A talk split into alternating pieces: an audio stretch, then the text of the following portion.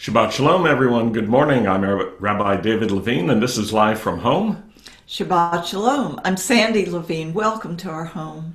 We want to welcome all the Beth Israel Messianic Synagogue members and all of our podcast listeners from around the world and everyone who's been joining us on Facebook Live. So glad you could join us today, Yom Shabbat on Saturday, June 6, 2020. This morning, Eric Painter will welcome us into his home and we will enjoy the Hebrew prayers that he leads and worship as well. And then Rabbi Yuri and I will return to live from home and we will study the scriptures together with you, the Torah portion for this week and some other readings as well. And then at the end, we will return to the painter home for a final worship song. This morning, I want to encourage you to hit the share button so you can let your friends know on Facebook that now is a good time to join in with us. And if you haven't already, hit the like and the follow buttons as well. Those help you be notified automatically that whenever there's a new post. So, Please join us with your comments as well. We'd love the chance to hear from you. And especially, especially we'd love to hear from our international friends and all of our podcast listeners around the world. So if you're joining us from anywhere in another country, please let us know in your comments where you're watching from and uh, where you live. This Shabbat is a wonderful time and an important time as well. And so, from Sandy and me, we can say Shabbat Shalom. Shabbat Shalom. Now, let's join Eric Painter to Live from Home. Shabbat Shalom. Let's begin our worship this morning with the Shema.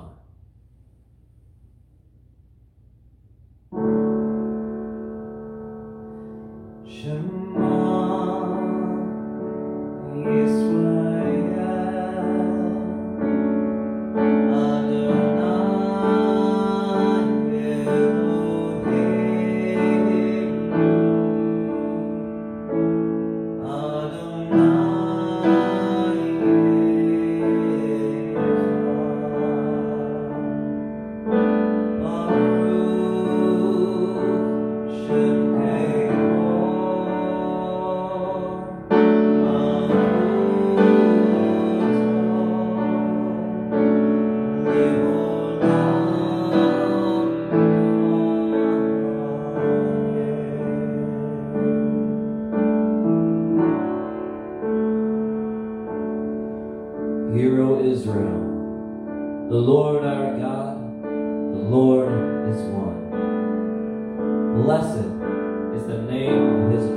is you.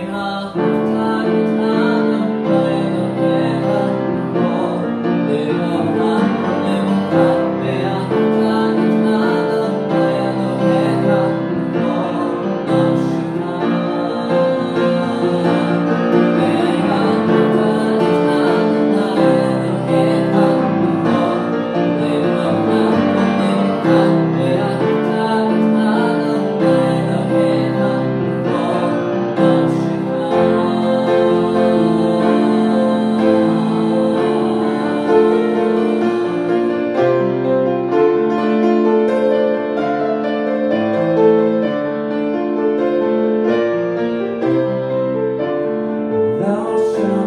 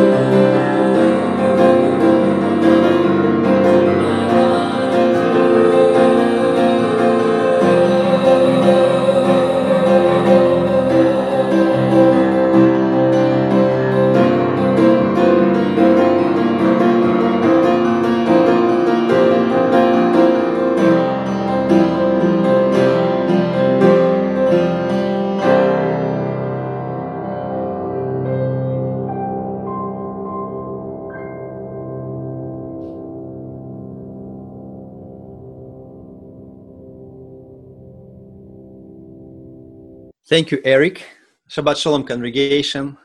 Good morning, everyone, and welcome into our home. I am so happy to share this time with you, and I thank you for joining us today. Please leave your comments and likes to us so we can know who is watching us. We are living in a very difficult time with so many things going around us. People are frustrated, full of anger and emptiness and many, many other things around. This time reminds me the place from the Brita Hadasha from the New Testament, and I want to read it. It's in Matthew chapter 24, verse 3. It is, it is a very, very famous place of scripture. So I want to read it with you. When he was sitting on the Mount of Olives, the talmidim came to him privately Tell us, they said, when will these things happen? And what will be the sign that you are coming?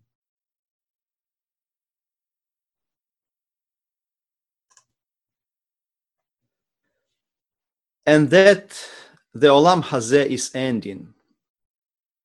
Yeshua replied, Watch out, don't let anyone fool you.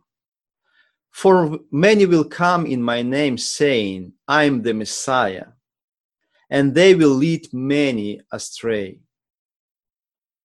You will hear the noise of wars nearby, and the news of wars far off. See to it that you don't become frightened. Such things must happen. But the end is yet to come verse 7 and this is the most important part of what i want to read today. For peoples will fight each other. Nations will fight each other.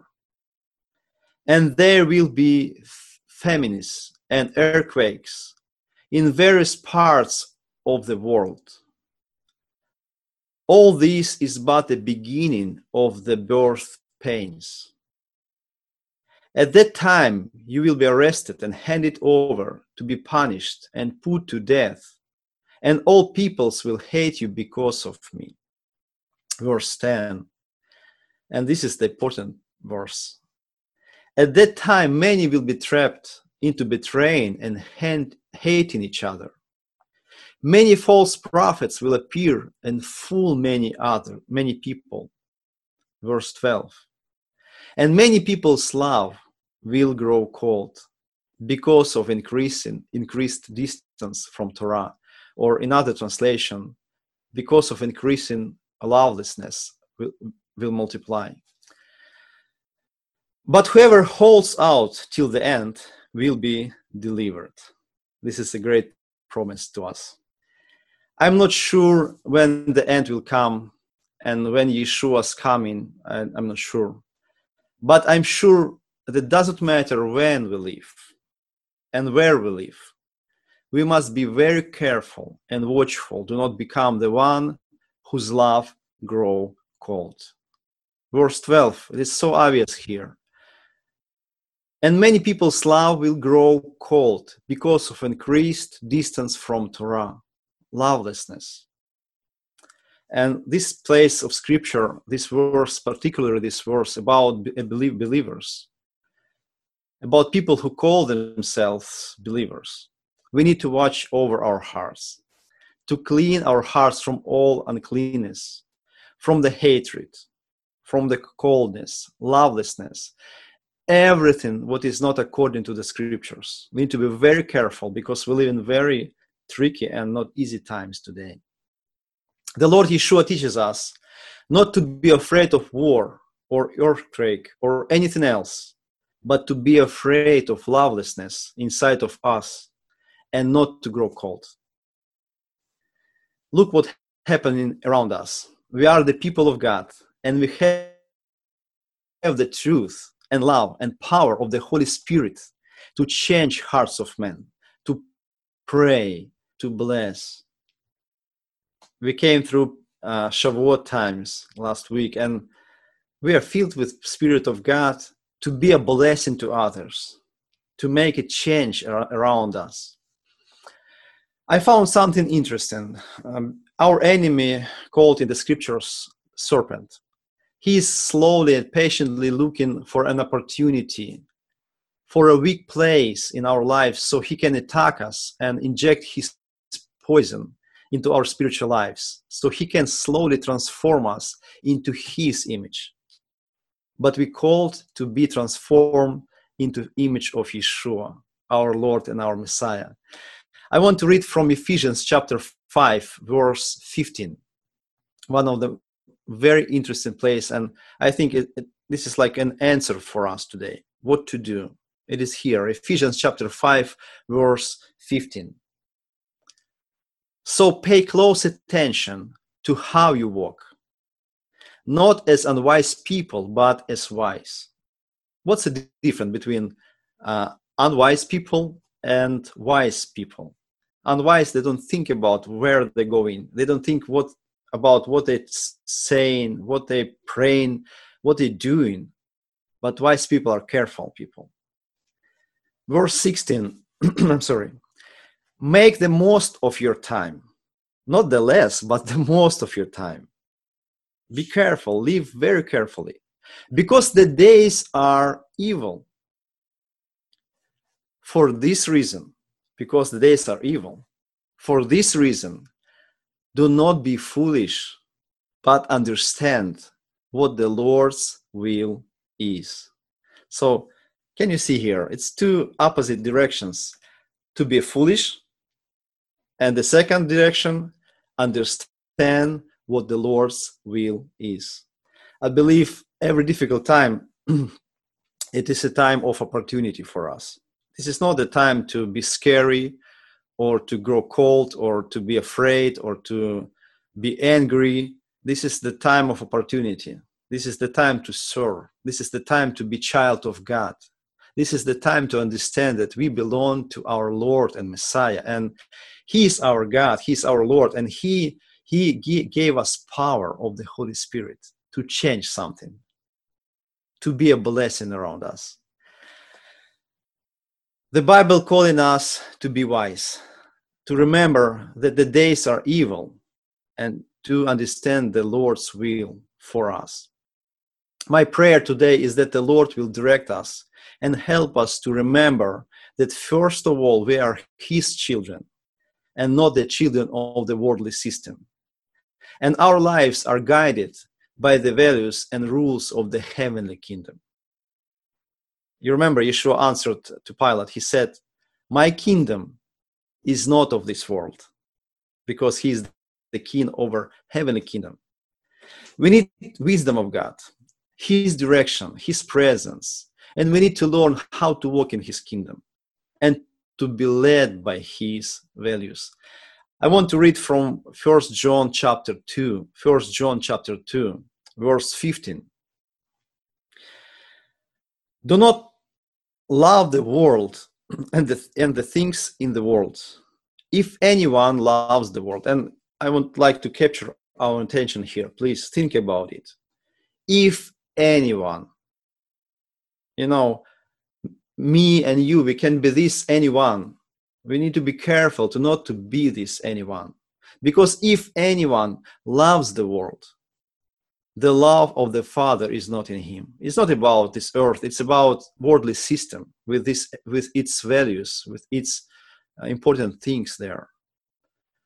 For everything in the world the desire of the flesh the desire of the eyes and the boosting of life it is not from the Father, but from the world.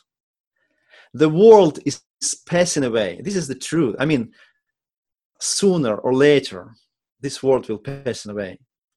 The Lord is passing away along with its desire. But the one who does the will of God abides forever. I want to abide forever. I want to be with the Lord. I want to, to walk in the heavenly Jerusalem. I want to have this inheritance from the Lord. This is my will. I pray for it. This is important to remember that our life belongs to the Lord. He redeemed us from his this world and from the condemnation of this worldly system. He redeemed us. Today's Torah portion teaches us about the blessing from the Lord and how to bless the people of Israel. It is the blessing that Rabbi David prays every Shabbat over the congregation. So we are all very familiar with these words. And I want to read it to remind us. And I believe Rabbi David will read it again. And today we'll hear these words again and again as a blessing to us. So it is uh, in Numbers chapter 6, verse 22. Adonai said to Moshe, again, I would like to pay attention here. It is the Lord. It is the Lord who gave this commandment to Moshe. These words are from the Lord, not from Moses, not from Aaron, from the Lord. He is the first who said these words. They were born in the heart of the Lord to us. Speak to Aaron and his sons and tell them that this is how you are to bless the people of Israel. You are to say to them, May Adonai bless you and keep you. May Adonai make his face shine on you and show you his favor. May Adonai lift up his face toward you and give you peace. And verse 27 in this way, they are to put my name on the people of Israel, so that I will bless them. I like, like that. The Lord said, Say these words, and in the end, He said, So that I will bless them. What's interesting here does not matter in what position people of Israel were and how difficult was to serve them to the people of Israel. The priests had an important role. Every day on the morning sacrifice, they were to pray this blessing over the people. Speaking that prayer was to become one of the most important parts of their ministry in the temple. The Lord called us to bless and to be a blessing for others. This is our calling to be a blessing. And if we want to be effective as children of God, we must learn not to curse, but to bless. Not to live a selfish life, but to a blessing for others. With humility, consider others as more important than yourselves. What does it mean to bless? Bless in from the root barach, it means blessing. By blessing, scripture understands the conversion, conversion of the impact of God's mercy, grace on a person, either by God Himself or by people acting according to the will of God. So let's briefly look into the words of this blessing in couple minutes. So the first, may Adonai bless you and keep you. These first words of a blessing show that we are dependent on Him. We must keep Him first in our lives. Recognize that He is our Master and that above all, it is His desire to bless us. We are admitting the rulership of our God by humbly receiving from Him. Because only the Lord keeps us. He gives life and sustains life in us. He commands angels to surround us every day of our lives. Because of Him, we live and breathe. May Adonai make His face shine on you and show you His favor. Think about it, please. His face shine upon you.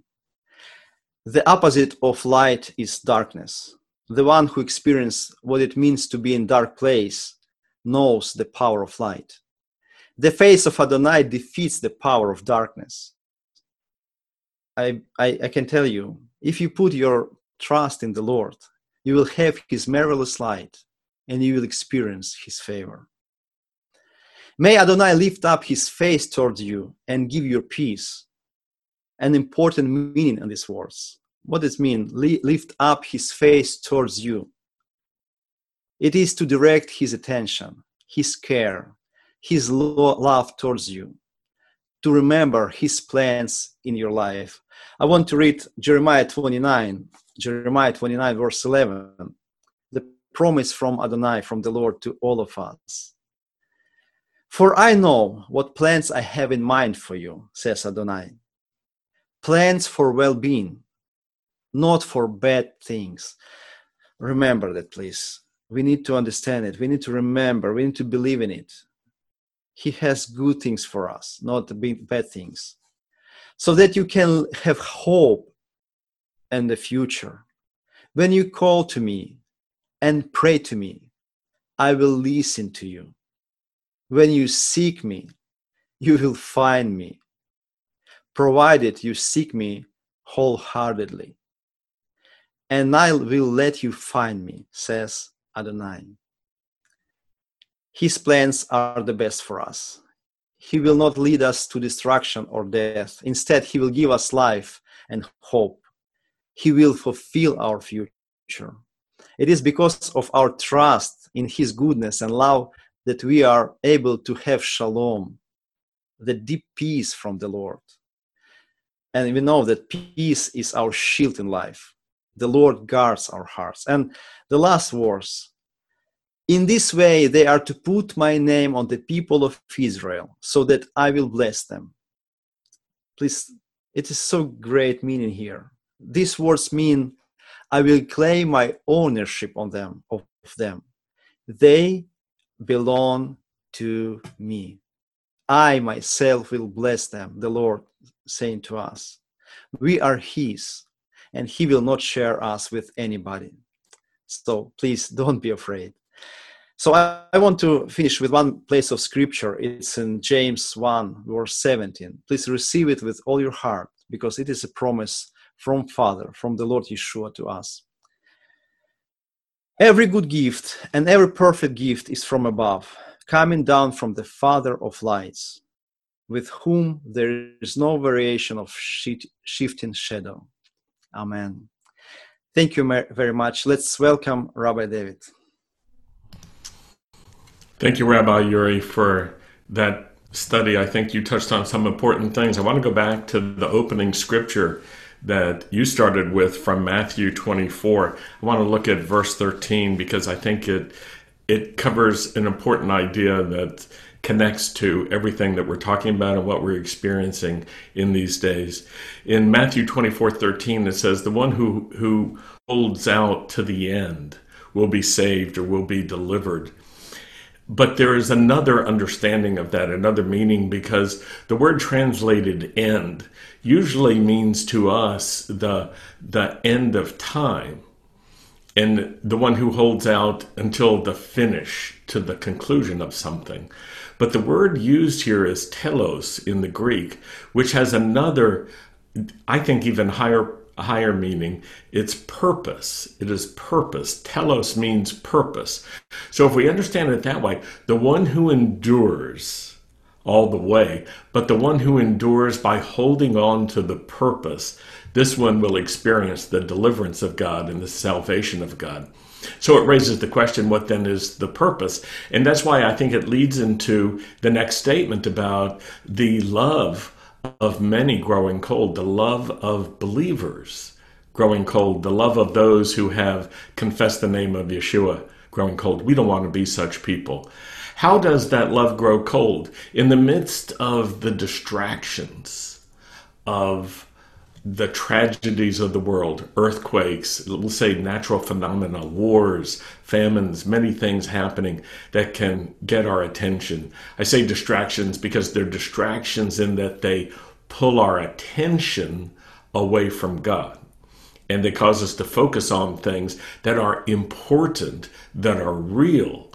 But without God, we will misunderstand them. If we try to understand those things first, without understanding God first, we will come to a wrong conclusion and a wrong understanding. That's why we have to hold on to the purpose.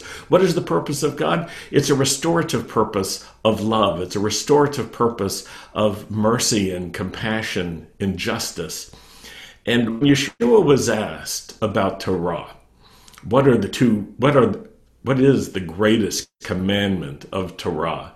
He gave an answer that had two parts. He told what the first greatest commandment was, and that is to love the Lord your God with all your heart, with all your soul, with all your strength, and with all your mind. And then he said, There's another commandment like it, and that is to love your neighbor as yourself. Now, those, those two commandments, he said, are so foundational that all of the Torah and the prophets hangs upon them. When we give them the highest level of attention in our lives, when we make them the highest order of importance in our lives, then we can understand the rest of Torah. And then we can embrace the rest of Torah. But if we elevate other things above those, you know what? We'll misunderstand the scriptures. And I think we'll misunderstand how to live. We'll place a greater, a, we'll place greater importance on other things that are happening. We'll try to interpret the earthquakes and the natural phenomena. We'll try to interpret the hurricanes, the famines, the wars, but we'll miss the other part of what's going on. You see, you and I, as Rabbi Yuri was saying, are called to be a blessing. This goes back to the call of Abraham, where the Lord said, Be thou a blessing. It was a commanding form that he spoke many English translations in Genesis 12 render it, and you shall be a blessing or you will be a blessing. But a lot of us in America, a lot of us English speakers don't understand that the word shall is not the same as the word will. Shall has a uh, imperative element about it. It's a commanding form. You shall, you you must, you you are called to do this. And, and that's why some of the translations, I think, capture it more accurately when they say, be a blessing, taking that commanding form. Be a blessing. You and I are called to be a blessing. The, the blessing of Aaron is meant to set the tone and the pattern so that from the priesthood down to the lowest in Israel, there's a posture of blessing. The priests are called to bless Israel because God wants Israel to be blessed.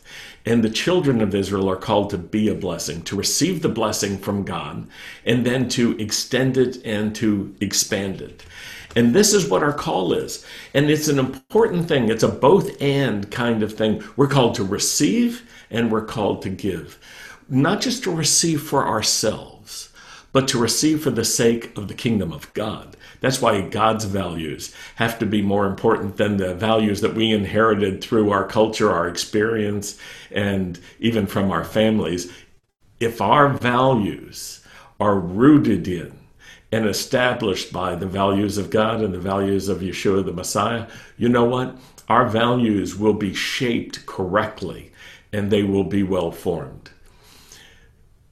This past week, when we were celebrating Shavuot and we were praying for many people to receive the outpouring of the Holy Spirit, Tevilah b'Ruach HaKodesh, the the immersion or the baptism of the Holy Spirit.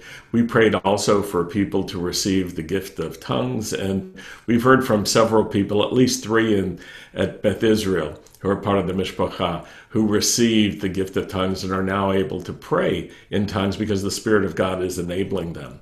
And I want to remind everybody that this outpouring of the Holy Spirit is not for selfish purposes, even though the gift of the Spirit can be used in a prayer language that builds the individual up who's praying. It has more value and more purposes when it goes beyond that and when it's used for the sake of others as well. Sometimes we pray in our prayer language because we don't know how to pray for someone else and we want to pray anyway. And so we start praying in the Spirit, but then we receive understanding from the Lord. And that enables us to pray with our spirit and with understanding as well. When we understand that the spiritual gifts are not all about us, they're all about God's plan to bless and restore others, to edify others, to build others. It gives us a right point of view and a right attitude. We don't want to allow that to grow cold. When we focus on our understandings and not the benefits that others get, when we focus on our position, on our spiritual gifts, or on our ways of doing things, on our traditions, on our culture, then we may neglect the higher and the weightier things that have to do with loving God and loving people. And I think that's what the Apostle Paul was pointing to when in 1 Corinthians chapter 13, I want to encourage you to turn there right now. I'm going to read from my iPhone Bible, if you can see that. I've got I'm reading from the New American Standard. I happen to like this translation. I I, I learned from the New American Standard when I was a young believer, and it's still very fond to me. It has some accuracies that I think are important in in many of the um, chapters. 1 Corinthians chapter 13 verse 1 If I speak with the tongues of men and of angels but I don't have love I have become a noisy gong or a clanging cymbal if I have the gift of prophecy and I know all mysteries and all knowledge and I have all faith so as to remove mountains but I do not have love I am nothing. And if I give all my possessions to feed the poor, and if I surrender my body to be burned, but I do not have love, it profits me nothing. Now, I think it's easy for us to focus on the wrong things. We can focus on do I have the spiritual gifts? For me, can I prophesy? Can, can I exercise faith? Can I even be a martyr? And the Apostle Paul is saying if you just do those things with a selfish motivation, it will be of no value at all. What adds value is when our love of God and our love of people is combined in our ministry and we exercise spiritual gifts with the fruit of the Spirit especially with love. Even faith without love can be useless. Even praying for healing for other people without love can be useless. If we exercise spiritual gifts to draw attention to ourselves or to produce a sense of self satisfaction or value, it's misdirected. Let our hearts be strong. Let our hearts be powerful in these days. Let us not be those that, that cannot endure to the purposes of God, that reduce the two great commandments to a lesser place of importance. Let us be strong in loving one another. That's what we're called to do. We're called to take a position of love for one another. We're in a season where we're going to have to learn more about how to love one another. And I know in talking to to members of the congregation that this is going to be an ongoing lesson that we're in. Well, we can tell you this. We knew this for a long time. We've known this for ages because we have chosen to be a diverse congregation. We're a congregation of Jews and Gentiles.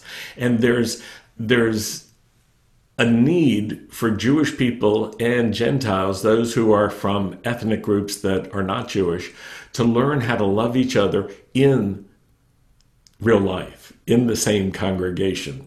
We don't want just a Jewish congregation over here with the Messianic Jews being in a ghetto just for Jews, and we don't want Gentile congregations over there where um, Jewish people really don't fit in and and can't be a full part. It's just for the dominant Gentile culture. In our congregation, we have an understanding of the blessing that comes from our solidarity and our diversity. You know, if you don't like different kinds of people, you really wouldn't like our congregation because we have so many different kinds of people.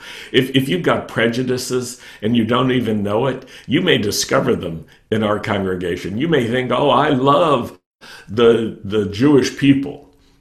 Well, you have to live with Jewish people to learn to love Jewish people. It's not just a theoretical thing. If you think that you love all the nations of the world equally and all people groups, all ethnic groups, it's in real life, it's in the day to day experience that we learn to do this.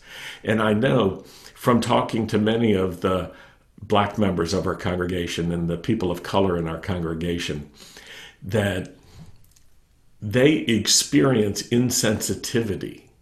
They're, it's not that they're angry about it, they're so accustomed to it. But I was trying to put myself in their position, and I thought of it this way. if I was in a congregation where well intended people, even my friends, were continuing to be insensitive to my Jewishness, it would be difficult for me. I grew up in Virginia. I grew up in Roanoke, Virginia, and as a as a young person, I heard my neighbors, my friends, the kids I played with, the ones I went to school with, they would use the the word Jew as a pejorative, as a negative. And, and there was this way, you may not be familiar with it, but there was a way of turning Jew into a verb. This person Jewed me down. What that meant is they um, they pushed me so hard that I I had to give up something that I shouldn't have had to give up, um, up the value of something important to me. And when someone used that term, they used it cavalierly. I heard it all the time growing up. And every time I heard it, I winced inside. There were times where I learned just to, to um, not express that pain on my face, but I felt it in my heart and in my mind. I felt that rejection. Well, now, as a, a person in a Messianic congregation, if I experienced that again, I wouldn't just wince. I would confront it and I would say, don't talk like that. Don't talk about Jewish people that way. Don't use that word. That's wrong. And I think I have never heard that used in our congregation. However, what I know, what I know for people of color and people of different socioeconomic uh, status and backgrounds, for from immigrants who have moved to the United States and who are still getting adjusted and who may not have um, their citizenship yet. I know the sense of awkwardness they feel. I, I know from hearing the stories. And yet, we have to do better. We have to learn to listen to each other, to be sensitive. We have to discover insensitivities as well. We have to discover our own sensitivities and our insensitivities. We have to discover how to how to be alert to show love to one another. Our congregation is very diverse. It includes people from many different nations, from many different language groups, and many different ethnic groups and we have many black people in our congregation and people of color. And our families are diverse as well. We don't just have white families over here or black families over there, but we have blended families. Many of our families are biracial or even multiracial and multi ethnic as well. We have a lot of blending between Jews and Gentiles. Many of our families are blended families, Jews and Gentiles. And, and I know in the rabbinic Jewish community, that doesn't fit in so easily, but in the Messianic community, because we are using not rabbinic tradition, but we're using biblical tradition as our guide and biblical teaching, it's possible for blended Jewish and Gentile families to find a a good place together in our congregation. Moses had a blended family. He had married uh, a woman who wasn't Jewish. She may have been, she certainly was a Midianite, Zipporah, sometimes called Cush, and she may have been dark skinned. But if you imagine today, if an Israeli government leader married a Saudi Arabian daughter of a sheikh, it would seem unusual. But that's what Moses did. Moses married into another people group, and then Zipporah and Moses' children through Zipporah had to be received in the people Israel. Now, we don't often think about that. We don't often talk about it. But next week, when we read the scriptures, I think it's next week, could be the week after, we're going to read about the controversy that the brother and sister of Moses had with Moses' family, with his wife. And it's an interesting controversy. It can help us understand that, that people fitting in together and having the dignity of their place being assured that this is an ancient problem and it's a modern problem as well. It's a long standing problem. I bring that up. It's just one example, but I, I, bring that up because it helps us understand as a congregation how we want to proceed. We want to celebrate our diversity. We don't want everyone to try to be the same. We accept the challenges of having different kinds of people, different backgrounds, and the challenges of loving one another. And Mishpacha, I want to encourage you. Let this go deep into your heart. Don't grow tired. Don't grow weary. Don't grow weak in loving one another. Let your love grow strong. Learn how to love one another and move away from the position that you already know how or that you can just make it a generic thing. Well, I'm going to love everybody equally. It doesn't quite work that way. You have to love according to one's needs as well. So, as a mishpacha, we learn to weep together, we learn to laugh together, we can celebrate together, and we can cry together. We have empathy one for another. I want to encourage you to allow your love for God to strengthen your empathy so that your love for others in our congregation, in our community, in our neighborhood, in our world can grow stronger. What unites us as a congregation and as a mishpacha is not that we agree on all politics or all political positions or political parties or that we have some common sense of political partisanship. That's not what unites us. What unites us is that we have a love for God a love for Yeshua the Messiah, a love for the kingdom of God and the values of God, the authority of the Lord, the, the practices, the teachings, the values and lordship of Messiah Yeshua. And we love the Torah. We love HaNevi'im, the prophets. We love Ketuvim, the writings of the Tanakh. And we love Habrit HaChadashah, the writings of the New Covenant scriptures as well. We give authority to those scriptures. We allow them to tell us what is good and how to understand what is right as well. And so, because of that, it's important in this time, not just in an abstract way, not just in a theoretical way, not just in a general way. But it's important in this time for us to have solidarity with our black members and with the members of our congregation who are people of color, and for the members of our congregation who are Jews of color. That may be a term you're not familiar with. But it describes Jewish people who have dark skin. They may be black, they may be brown, they may be another color in some range of colors other than lily white or pasty white. But they're people of color who are Jewish.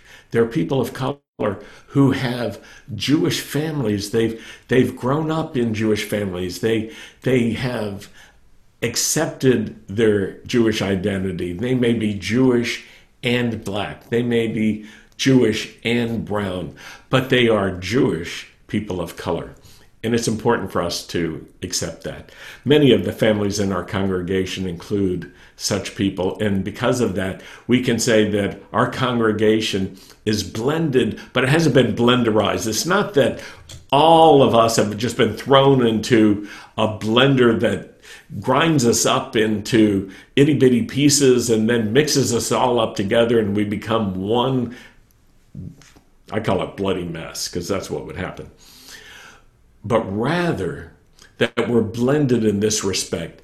We have many different qualities and many good qualities, and we join together without diminishing those good qualities and without diminishing that diversity, and we have solidarity together. We're clinging to the prophetic call for an end of enmity between ethnic groups, between Jews and Gentiles. We're clinging to the prophetic call for the rule of Messiah when nations will no longer learn to make war against one another. And I'm reminded of this scripture I shared last night. It's it's been on my heart this week. Sandy has been studying the scriptures this week and sharing with me some of the things that have really touched her. This passage from Micah chapter 4, verses 2 through 4, captures a prophetic statement about how God wants to work to bring Jews and Gentiles and to bring heal to bring Jews and Gentiles together, to bring healing between ethnic groups and nationalities and blessings to everyone that are blessings of the for the individual, for their family, and for all the nations so that the world can be blessed. Let me read to you from Micah chapter 4, starting in verse 2. And many nations will come. Let me just make a comment. When it says nations, it doesn't limit itself to the idea of political governments or geopolitical entities not states, but nations. Nations may be better translated as ethnic groups or people groups. Let's do it that way. And many different people groups will come and say, Come, let us go up to the mountain of the Lord, to the house of the God of Jacob. This is very interesting because these people of different ethnicities and cultural backgrounds and languages spread out all over the, the world are recognizing the God of Jacob, the God of Israel. And they are not stripping away the identity of the God of Israel. They're not trying to universalize the Lord by taking away his identity as the God of Israel. You see, God is the universal God. He is the one true God. He's the God, not just for the Jewish people, but for all nations of the world. He's the God who created the heavens and the earth. And yet, he is the God of Israel.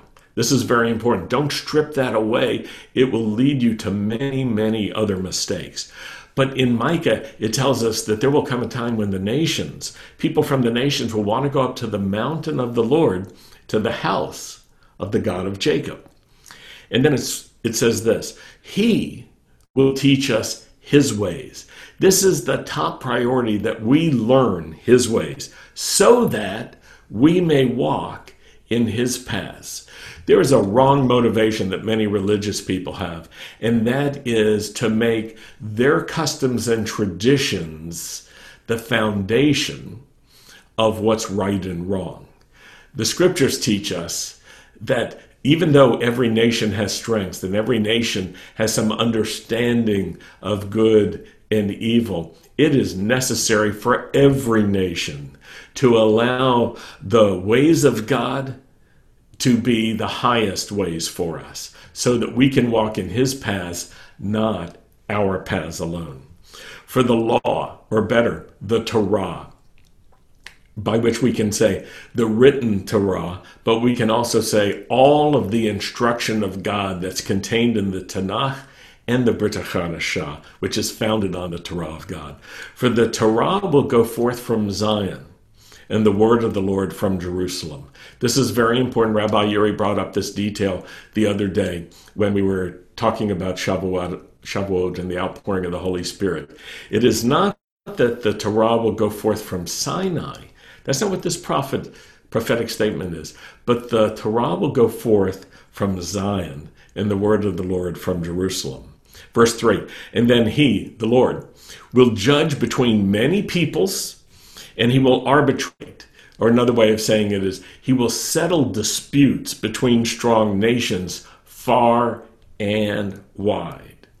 And as a result, they will beat their swords into plowshares and their spears into pruning hooks. And nation will no longer take up the sword against nation, nor will they train any more for war. When will that happen? Well, it will happen as a result of Messiah. Verse 4 And each man will sit under his own vine and under his own fig tree, with no one to frighten him, no one to terrorize him, no one who would attempt to strip his human dignity and his rights, for the mouth of the Lord of hosts has spake, spoken.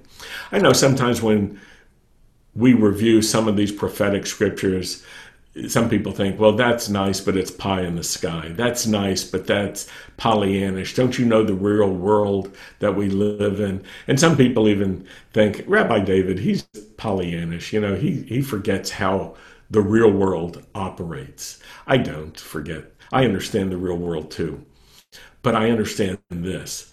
I'm not trying to express my opinion here. I'm trying to read to you the ways of God that are expressed in the scriptures. I'm trying to read to you the instruction of God.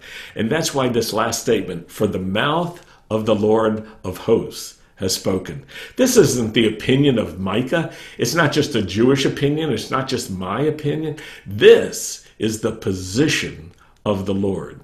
When you understand that one of the things that causes the love of many to grow cold is that they stop holding on to the purposes of God, to the telos of God. They don't continue to endure to that goal, to that purpose, to the very end. They grow weak in that and they allow other purposes to become higher priority. That's what causes love to grow cold we're called to cling to justice. It's a prophetic call. Amos chapter 5, verse 24 puts it this way Let justice roll on like a river, and righteousness like an ever flowing stream. Yesterday afternoon, the Messianic organization that we are a part of, both individually as rabbis and as a congregation, issued a joint statement, the Messianic Jewish Alliance of America, also called the MJAA, together with the International Alliance of Messianic Congregations and Synagogues, also called the IAMCS, the MJAA and the IAMCS. We issued a statement together that I want to share with you. It's titled Official MJAA statement on tragic death of George Floyd. And I want to read this to you so that you can understand how many of the rabbis and congregational leaders are are feeling in these days. You see, because in so many of our congregations, in almost every messianic congregation in the IAMCS, there's Jew and Gentile, there's black and white. There are people of color. There, there are people of different um, social status as well, and different culture and language. In our congregation, it's it's markedly so. Everyone who comes into our congregation can visibly see this. But we have a heart for one another, and that guides us. I want to read to you from this statement. The leadership of the Messianic Jewish Alliance of America on behalf of its constituency, would like to express our deep sadness as we stand together in one accord with the national heartache over the tragic death of George Floyd. Our heartfelt prayers are with the family and friends of Mr. Floyd, and we express our most sincere sympathies in unity with our African American brothers and sisters who are current who currently lament the sorrow of the centuries old struggle against racial hatred. As Jewish people, we know the pain of not being treated on an equal basis by others. We are well acquainted with the inhumanity and suffering that results from discrimination and persecution, which historically has given rise to the death of so many of our people. We stand in condemnation of the heinous act committed by those who wrongfully took Mr. Floyd's life. As Dr. Martin Luther King Jr. famously said, injustice anywhere is a threat to justice everywhere. We could not more agree. The tragedy in Minneapolis has touched us all. As Dr. King well knew, the Bible teaches us many principles of how men ought to live, but none is more fundamental nor urgent in our time than the word that Yeshua gave us concerning the brotherhood of mankind.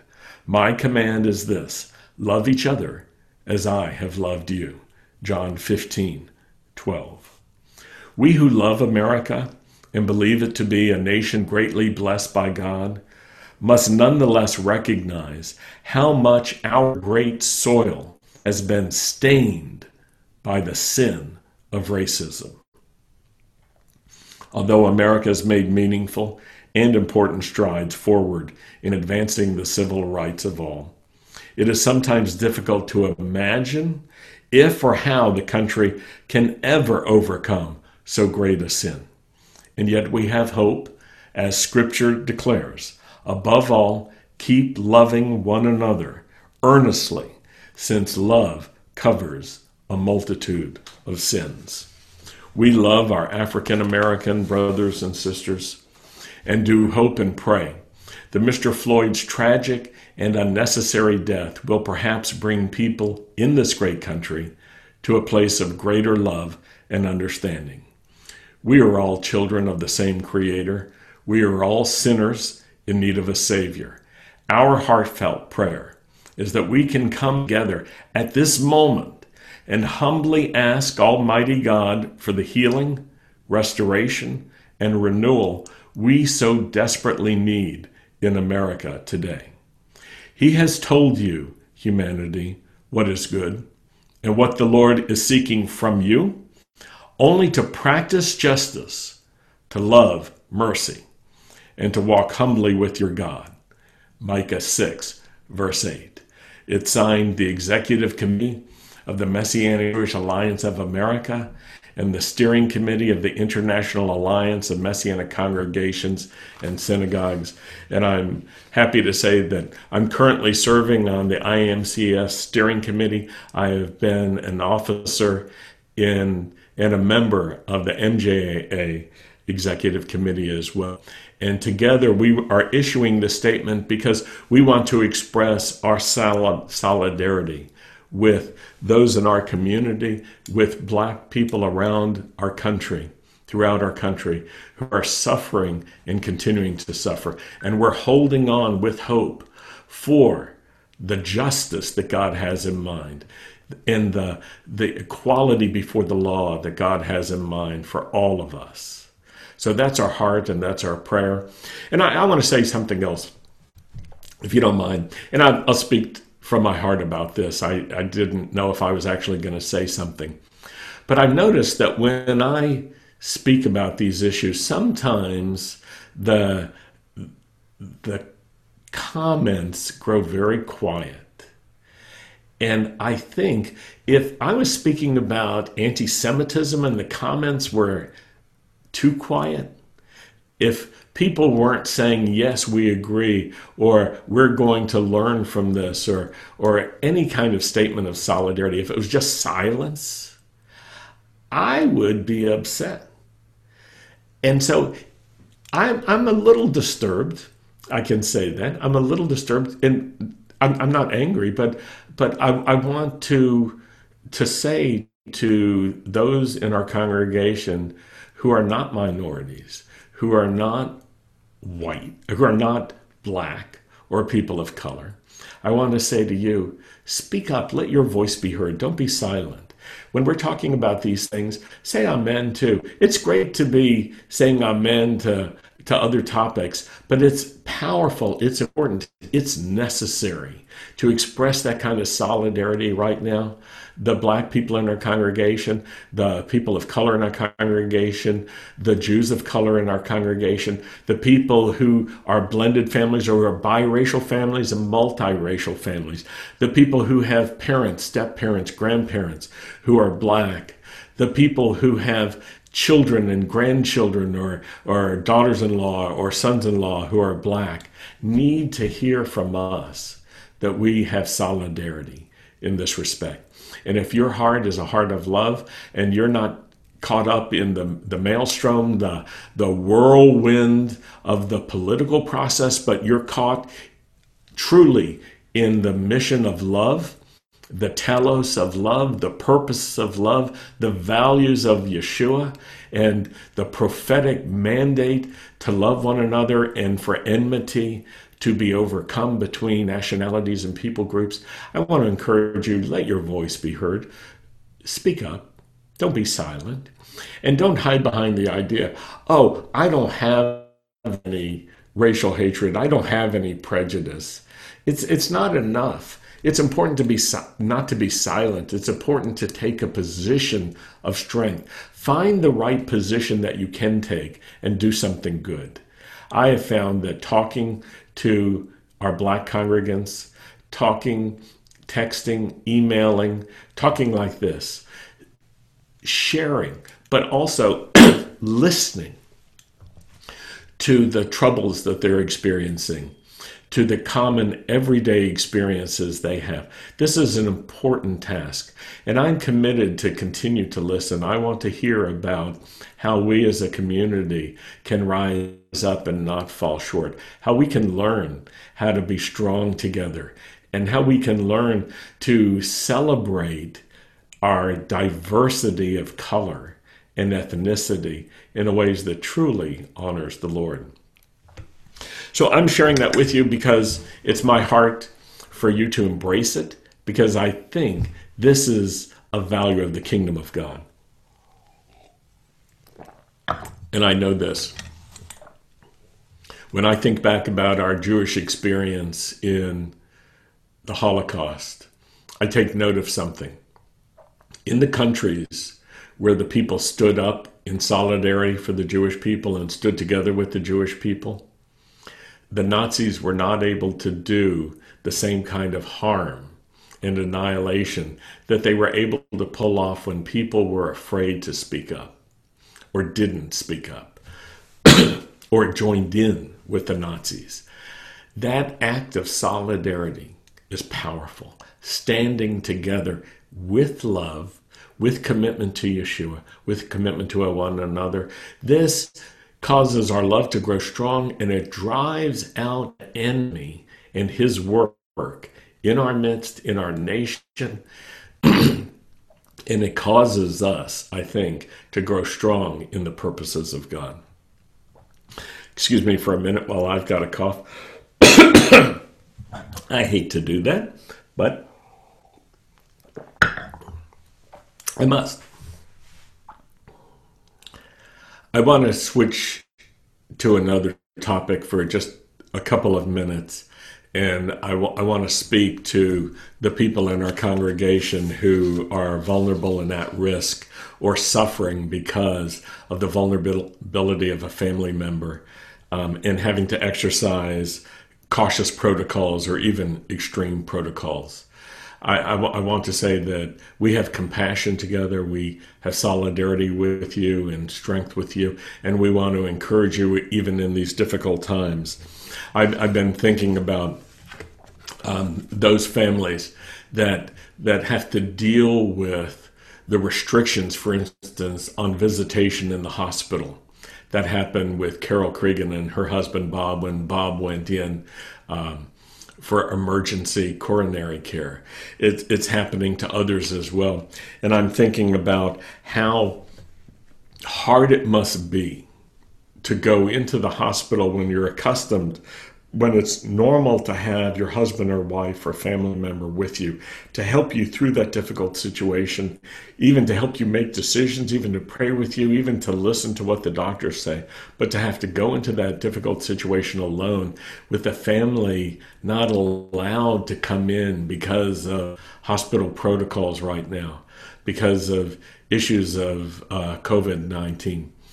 I just want to tell you our heart goes out to you. I'm, I'm thinking about James White right now. James and Vanessa are dealing with this personally. James's dad is is facing hospice right now. He has serious lung disease and he's he's approaching the end of his life and his family is not able to be with him because he's in a restricted place because of the restrictions on visitors because of COVID-19. And I can't imagine that difficulty. I, am I'm, I'm trying to imagine it, but my heart just goes out to you and your family, James and Vanessa, to your whole family, to your dad. My heart goes out to all the families that are experiencing this. And I, I just want to say that we'll stand in solidarity with you. We'll have continued compassion. We will be empathetic to you and we will listen to you. And this is one of our standards. It's one of our goals is to be able to weep together and to laugh together as well. And in times of difficult, difficulty like this, our hearts are not hardened and we are not lost in some political position, but we are saying we are with you. We care about you and the difficulties that this situation presents to you. Some of you who are vulnerable or are at risk are growing weary about the precautions you are taking and the protocols that you're following. And I want to encourage you be strong. We'll stand with you in that. Others are feeling guilty. They're feeling pressure to abandon the protocols as things are opening up. But you have your own needs that we want to respect and honor. And so every situ every every plan that we're formulating includes a kind of hybrid approach or diverse approach where we're recognizing the different needs that people have and the different protocols that people are following so that we can find solutions for our congregation that respect and honor all of those. For Sandy and me, we are vulnerable in that risk. And because of that, we have to follow very special protocols. that are more restricted than some of you would ever embrace for yourselves. But but we are doing this because we understand it's the right thing for us to do. And so I thank you for those of you who are encouraging us and expressing solidarity with us. And as things move forward in Jacksonville, as we look at the solutions that are developing in Jacksonville, for instance, what's happening in the school system in Duval County and how they're trying to figure out how to accommodate the, the different needs and approaches. We're, we're doing much the same and we're thinking about our own situation and how to continue with this. We will continue live from home. We'll continue to explore how we can do more things that, that can bring us together in other ways as well, not just online. But as things can open up, we'll experiment and find out how to do that so that we can do what is possible and safe to do. But not everybody's going to be able to participate in the same kinds of gatherings during the season. And we want to respect that. We want to honor that. We want to encourage those of you who know you need to keep safe protocols and at risk protocols. Continue in that. Be strong in that. Don't grow weary. We're standing with you and we understand the, the great needs that you're facing, and we will continue to show respect. I want to now turn to some prayer requests and some prayer reports. The other day at our prayer meeting on Wednesday, we prayed for Brian Rose's dad, Marvin. Uh, Brian is not only one of the worship leaders and one of the long term members of the congregation, he is also the technical director and producer of Live from Home. And we're so grateful for Brian and his service, his generous service to the congregation. But his dad, Marvin, had some serious surgery and then he had complications recently, and it was, it was quite difficult. We prayed about those complications. And Brian heard from his dad the next day that everything's clearing up and he's doing well. And he's recovering really well and he's thankful even to the point of tears. It was really wonderful to hear this testimony from Brian about his dad. Another testimony that encouraged us, we prayed for Eliana and Niels. She um, broke her arm and needed a cast and pins, and she is now out of her cast, and her arm is doing very well. And I understand yesterday she was uh, able to pick, pick blueberries with the family. So that's uh, great encouragement as well.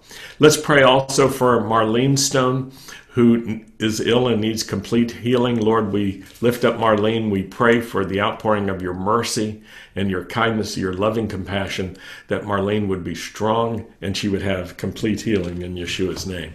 Let's lift up also Elizabeth Stone, who had very delicate neck and spinal surgery this week. She's now at home and she's recovering well, but it is a painful process to recover. And so, Lord, we lift up Elizabeth Stone to you and we pray in the name of Yeshua for a good recovery without complication. We thank you for the surgical team that worked for hours and hours and hours all day working on this very delicate and um, skill requiring surgery. Thank you for their skill. Thank you for their stamina in the name of Yeshua. And finally, we want to pray for Diana Levine Rebitson. Diana Levine, who is a dear friend of ours, her mom passed away this week, and we want to stand in solidarity and ask for God's compassion to be poured out on Diana and her sisters as well, for the whole family. And so we're praying for Diana Levine, we're praying for her sister Sandy Delgado, and for her sister Norma Title as well.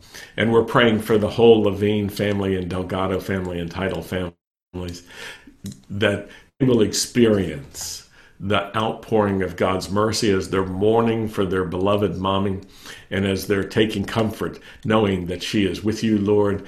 Bring your compassion and your healing to their hearts. We pray in Yeshua's name. Amen. I want to move towards our close this morning and share with you again the scripture that the Lord put on Sandy's heart a couple of weeks ago from Psalm 115, verses 14 through 15. It's a powerful scripture. May the Lord increase both you and your children. May you be blessed by the Lord, the maker of heaven and earth. This is a profound blessing that we're praying over you that God would increase you and your children, that He would increase you, not just financially, but He would give you every form of prosperity prosperity of soul, prosperity of relationship, prosperity of health and well being.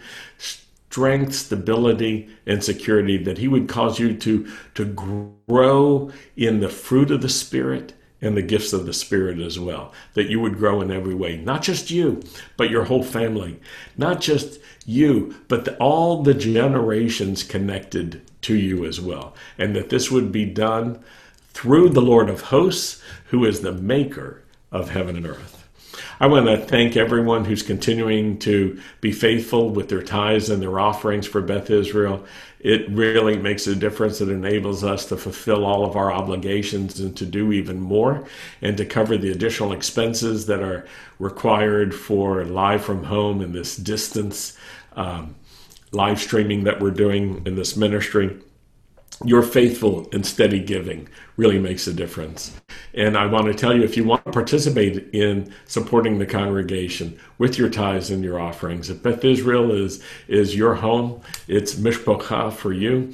It's it's the place where you're connected and, and you feel you belong. I want to encourage you to go to our webpage, bethisraelnow.com slash giving.